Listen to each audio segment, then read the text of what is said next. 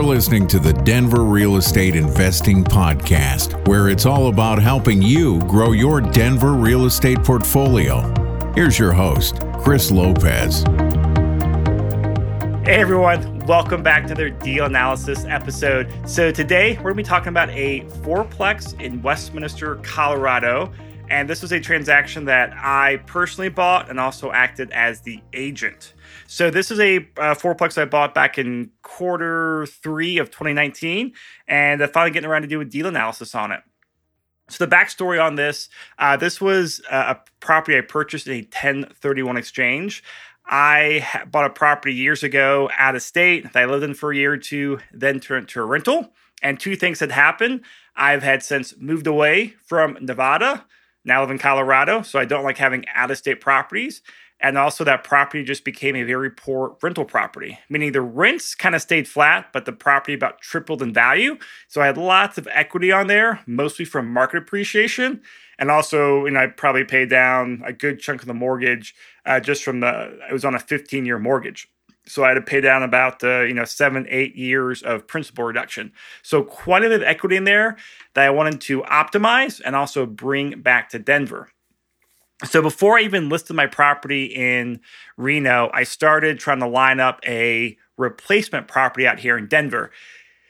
Because if you're not familiar with a 1031 exchange, what that is is that's um, that's a reference to an IRS tax code. It's you know line 1031 or something like that. But what that does is it allows a real estate investor to sell one property and buy another property and basically defer their capital gains. Because normally, if I would have sold that property in Reno, Nevada, I would owe capital gains, which would be quite a bit because the market appreciated. But since I did a 1031 exchange, I'm able to defer those taxes and not pay anything. And you can keep doing that over and over again uh, for many, many properties, or basically what most people's plans are to do it until they die. So I want to do a 1031 exchange to minimize the capital gains taxes because otherwise I would have paid I think it was like gonna be like forty five or fifty thousand dollars in capital gains. So I mean, a big, big chunk of money that I was able to fortunately keep in my pocket. But the thing you have to keep on with 1031 exchanges is that you have tight deadlines for them. So once my property sold in Nevada, I had 45 days to identify another property and 180, 180 days to close on that property. So in reality, that means I had, you know, about a month to get a property under contract and get through inspection to make sure that I wanted to move forward with the property. Because once you're past that 45 day mark, there really isn't any going back. So that's the backstory on how 1031 exchange works. And so I started trying to find a replacement property. Just say, hey, cool, you know, who who needs to sell their property, who's got what coming up, just because it's always worthwhile to start throwing that out there. And that's what we always do uh, when we have clients in 1031 exchange is we start timing things up uh, so we can hopefully match our timelines. Since usually, if we're buying an investment property like a multi unit, the seller is often doing a 1031 exchange as well. So they know the game and they want to be considerate of their own 1031 exchange deadlines. So uh, I found someone that was selling this property and we could both be flexible in our timelines to make it work for my timeline and also work for their timeline. So I like this property because it was fully rehabbed. Uh, they had bought this, did a full rehab on it. They spent like close to two hundred thousand dollars rehabbing it, and not just cosmetic, but the full uh, sewer, sco- you know, uh, new sewer, new windows, uh, new plumbing, uh, just lots of new everything on there. And then really, I had about and $175,000 to place for my 1031 exchange. So I wanted to uh, get only buy one property with it versus trying to buy three or four properties. Just because the less moving parts there are, the less risk there is in something going wrong in a 1031 exchange. Because if I was going to go out there and buy four condos, which have better cap rates and our cash flows, but then I'm you know, juggling four different transactions, if one falls apart, uh, well, then I have to go back there and scramble. So I want to do one property for simplicity and just less stress on my mind here. So the profile for me, getting on with this, is that I'm a buy and hold investor with a goal of buying at least one property a year. And my general goals are I want a property in the Denver metro area. I want something above a 6% cap rate And ideally, I like turnkey properties, which means they need minimal work. So I found this property through networking, which is where uh, more than half the properties we find for multifamilies they actually come through our networking. So as I said, I just you know months out I started network, networking with people saying, hey, who's selling something? I got this. How can we make a deal? And then I was able to put this deal together. So the details of this property is it's uh, located in Westminster. So it's east of Federal I'm sorry, west of Federal, east of Sheridan, and right around 72nd Avenue, which is just a few blocks south of, um, of 36. So there's a lot of multi units in that location. So good area, good location. And I really like this four unit. And there's probably about 10 of them with the same layout. You know, they're all built back in, I think it was the 1960s or so. And so the way it's laid out is there's four units. But rather than being an up down fourplex where you have two units up top and two units on bottom, these are actually townhouse style units. So every townhouse is basically one corner of the building, and they are two bedrooms and 1.5 bathrooms. So uh, everyone has, you know, you walk in there on the ground floor entrance. You walk in, you've got a living room, closet, kitchen, washer, dryer, and a half bath. Go up the stairs, you have two bedrooms, and you have a full bathroom up there. And so all four of these units are identical. And then each unit has, as I said, a washer and dryer, then also uh, furnace as well, so they control their heat. So I know the sellers, I cannot remember the exact amount they were going to sell it for, but it was either 875 to $900,000 or what they were targeting to sell it for. And just because I could come in and they know it'd be an easier transaction with me, I could make the t- work perfectly for their timeline. I was able to get it for 850. So this is not uncommon for when we do off-market uh, deals. Sometimes we're going to get the property below what the original sales price were because if there's reduced marketing costs, reduced time, reduced stress, that's usually worth money to many investors out there.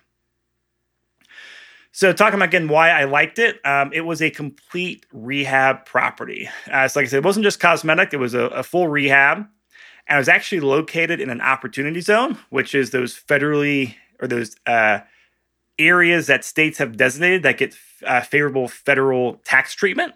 So I'm not taking advantage of the opportunity zone tax credits or the whole tax plan there. But my hopes are, and this was just a big fat cheer on the top for me, was that other bigger investors are with a lot more money than I have. They're doing it, which should hopefully just you know improve the whole area over the next decade, and I can hopefully ride their coattails. So, moving on to the contract details. Um, as I said, this was something I actually got under contract before my property in Reno had sold, and I basically already had a you know a verbal agreement or a handshake agreement on the terms, the timeline, and everything before I even listed my property in Reno. And we just agreed upon it and said, hey, once I actually get my property listed and that goes under contract. We'll write the contract for this place just to make sure there are no crazy curveballs. So we did that. My place in Reno, Nevada, you know, not surprising or not uncommon. I forget what happened. I think there was inspection or lending. No, it was a lending item. And so the original close date got pushed back a week or two, but that had, you know, no bearance or no impact on the property I was buying out here in Westminster because that property closed, I want to say right around like May 1st but I didn't close on this fourplex until towards the end of August. So you're talking May, June, July, August. So, you know, almost four months later. So that fit within the 45 day and 188 day timelines uh, for the 1031 exchange. So I got under contract below the original ask price or thinking of and to you know i wanted to make sure that i would be protected and they also wanted to make sure that they're going to sell the property. So we wrote the contract deadline so those you know the, the hard deadlines of inspection and lending those got passed before the 45 day window. That way they knew i was committed and that way i knew they were committed. So there's definitely a little bit of risk there uh, but it's very low risk and i was much happier to take that than have uh, possibly go on my go past my 1031 timeline so I did the you know normal inspection and sewer scope items, and there was really no inspection concerns. I mean, the few things on the inspection report were uh, changed the furnace filters. There was some missing caulk in some of the bathrooms. I mean, just it was minimal stuff. So I didn't even, you know, there was nothing for me to submit because it was all just very minimal stuff. Um, and this was a, you know, a, a fully rehab property and really, really nice. So no inspection negotiation outcomes. And so for lending, I went with a 30 year conventional uh, fixed loan. And so those loans require a 25% down payment. Now, if I had gone through like a local bank, they can do a 20% down payment, but then it's doing a, an adjustable rate mortgage. So that's, you know, five or seven years of a fixed rate mortgage. So I thought about that, but I ultimately ended up leaning towards a 30 year fixed because even though the interest rate was a little bit higher, I like the idea of having it fixed for the long term, just as like a safety net for, you know, 10 years out for interest rate risk. So I put 25% down and my interest rate was five and a quarter. Now, the first appraisal came in incredibly low. Like, uh, so we were in a contract for 850. The first appraisal came in at something around like 680 or 690. I mean, it was $170,000 less than the um, than the actual know, the contract price. And frankly, and this is not me complaining as a buyer or me complaining as a realtor, but truly was a junk appraisal. Um, you know, the the lender reviewed it, thought so. We had the appraisal company review it; they agreed with it as well. I mean, it just didn't make any sense because this property, yes, it was going to be probably one of the most expensive properties sold in that area. But if you looked at the comps, I mean, there were other similar styles to this building, like you know, across the street that sold for seven hundred thousand dollars, but the rents were four hundred dollars less per unit and it was updated back in the 80s and they said somehow that appraised for more or that was worth more than the uh, the property that I was buying, which made zero sense with higher rents and a fully rehab property. So at another appraisal appraiser go back to it. You know, we contested it, took about a week for it to go through. Another appraiser came back, and this appraiser or this appraisal was spot on, or at least much better, and actually came in above the contract amount. So that was really nice. And so, as far as appraisers or appraisals, that was the biggest spread I've ever experienced in my time as an agent. I mean, that was almost a $200,000 appraisal uh, gap spread. So, that was a significant amount and definitely made me lose sleep there for a night or two as we were dealing with this because the appraisal came back like, I don't know, like 10 days before my 45 day timeline that was up for my 1031. And I was like, man, well, ah, what do I do if this doesn't go through? So luckily it came out and it worked, but it definitely caused uh, more stress than I was hoping for. But that's the way it goes sometimes. So no seller concessions, no mortgage insurance since I'm putting down 25%. And I did buy the interest rate down uh, some to get down that five and a quarter. So running through the numbers here, uh, I'm plugging into Joe Massey's spreadsheet here. So I've actually got the spreadsheet saved in my computer, and I just took a few screenshots to put it here in the PowerPoint slides. So if you want to see the spreadsheet, email me or click the show notes or the link in the show notes, and these screenshots will also be put on the blog post there as well. So I put down 25%. Uh, which required about, I know, was that uh, actually, I think all in between the down payment, the acquisition cost, and loan cost, it was all in for about almost $225,000 for easy math. So my replace my property sold in Nevada. I walked with like hundred and seventy five thousand dollars, and I put an extra forty thousand dollars to make up for it. So the vast majority of it came from my ten thirty one exchange. And one of the key things to know about 1031s is that you need to use all the money. If you don't use it, you'll get taxed on it. So it's always better to use the money and then bring on additional money to close on the property.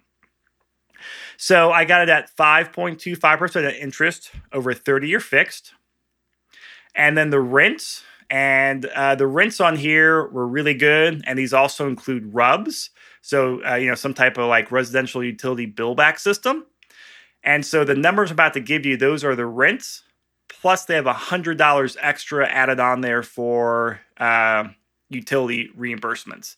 And i think one of them had an extra $50 a month for a pet lease uh, or something like that. So a few more dollars for a pet lease as well. So 1600 1650 1700 1650 so for a grand total of about $6600 a month. So very very strong numbers there as far as like rental income I put vacancy at 5% when I do multifamilies. Uh, annual rent increase, appreciation rate, I do 3%, and I put in 25% for my effective tax rate. So going on down to the monthly operating expenses, I selected yes to property management. Now my PM actually charged me uh, just about 7%, but I put in 10% to round up for other costs, you know, uh, just other fees they have, turnover fees, leasing fees, things like that. So that's an extra 3% I'm putting in there just help cover some cost. The monthly maintenance reserves, I put in 8%. Now, in reality, I actually expect this to be more along the lines of like 3 to 5% per year for the first number of years, just because it really is a fully rehab property. So I think it actually should be an actual lower number. Uh, but after year, you know, four, five, six, seven, eight, uh, it should be closer to like an 8% in the average. And that's for, you know, repairs and also putting away for reserves. But you know, with no matter what property you buy, I because we often buy rehab properties right now, and I always tell my clients, hey, we should expect to see a lower repairs number, but there's also a chance that we will see, um, you know, it's tenants, things go wrong, it, it might go back up of eight percent. You might have a bad year, and there's always stuff like, for example, on this property, I mean, on the three months after I bought it, uh, I think it was the first snow of the year, had the snow company come out and their snow plow because there's a there's a four car parking lot on there. Their snowplow somehow scooped up the water main or the water main lid, you know, that metal lid that goes in the concrete.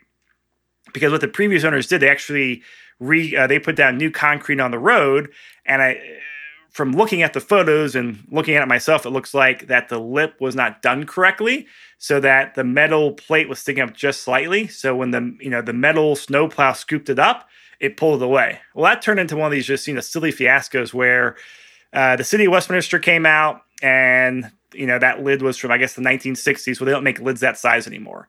So for about three months, there was just a hole in the sidewalk while they were trying to figure out what to do. So we put a cone out there, and I just you know hoped that no one hurt themselves on it, and luckily no one did. But then after a couple months of that, they came out there and repaired it, and then I was responsible for patching the concrete around it. Well, then you know, to to patch, you know, 20 inches of concrete was a $600 job and some net worth concrete. And that was, you know, a, a pain in the butt. So I share that story because there's always stuff that pops up with rental properties. So that still should fall below my 5% uh, repairs and maintenance for the year, but maybe I go higher. So I'd like to do 8% to do very conservative underwriting. There is no HOA. Uh, the real estate taxes are $3,596. My property insurance is about uh, 1550 so just under $1,600 there. Uh, the water and sewer averages about so far about 120 a month. And so it's pretty low. And, you know, part of the reason it's low is because there's, you know, high efficiency uh, water appliances in there. And also I have no lawn irrigation. So, um, you know, probably be, actually that number looks wrong. Should be more like $1,300, $1,400 for the year, not uh, 1140 So water and sewer will be a few dollars higher on my spreadsheet. Trash is about $90 a month for trash and recycling, and there's a dumpster that's, I think, picked up twice uh, a month.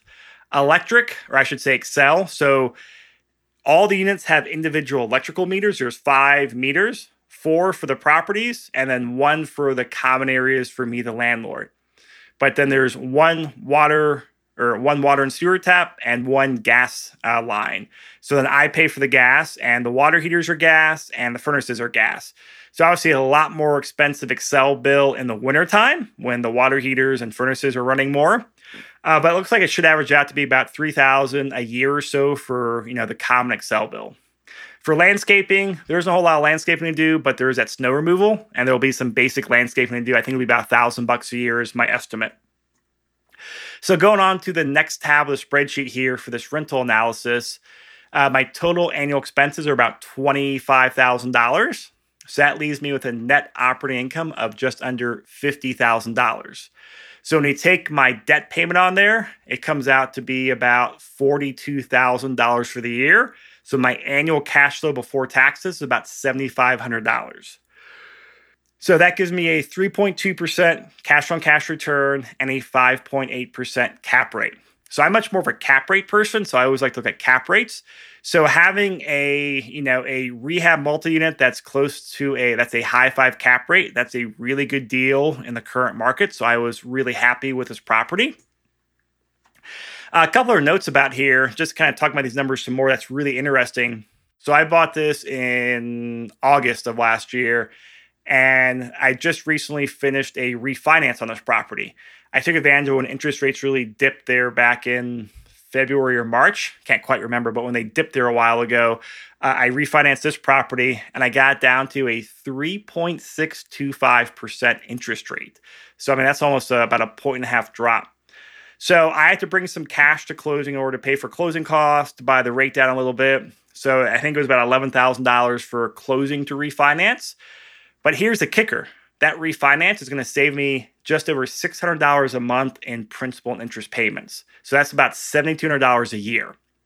So that's less than a two year payback period. And since I plan on holding this property for at least about seven to 10 years, um, it makes a lot of sense. So with that right there, you can look at hey, it saves me money or it increases my cash flow by about $7,000 a year and that would you know almost uh, bring my cash flow probably to fifteen to sixteen to seventeen thousand dollars a year. Now, kind of taking one more step back, talking about my cash flow before this refinance, I had about seventy four hundred dollars uh, underwritten. I really expected to be closer to be about thousand dollars a month, and this was before my refinance because I expect uh, the repairs and maintenance to be much lower, and I also expect my actual property management fees to be lower as well. So if I actually lower those, it should probably be closer to about $1,000 a month is what I'm hoping for. But kind of being the conservative longer term model, it'll be maybe $600, $700 a month or about $7,400 a year, which I'm happy with. I'd always be, I'd always rather be more conservative in underwriting uh, than be too liberal on there. But now with the refinance, I mean, that's going to be an extra seven, $8,000 a year that I save in. So overall, I really like this property. Uh, very happy with it as my 1031 exchange replacement. Uh, so, yeah, if you guys have questions on this, reach out to me. If you want to see the spreadsheet, reach out to me. If you need help with understanding 1031 exchange, reach out to me. Uh, they're not, you know, they're not that hard to do, but there are a lot of moving parts. And it's one of those things where you want to know everything before you start selling your replacement property because there's so many moving parts downstream that if we get something backwards or we get t- pushed up against deadlines, that's where we can run into difficulty. So thank you for listening. Got any questions? Reach out.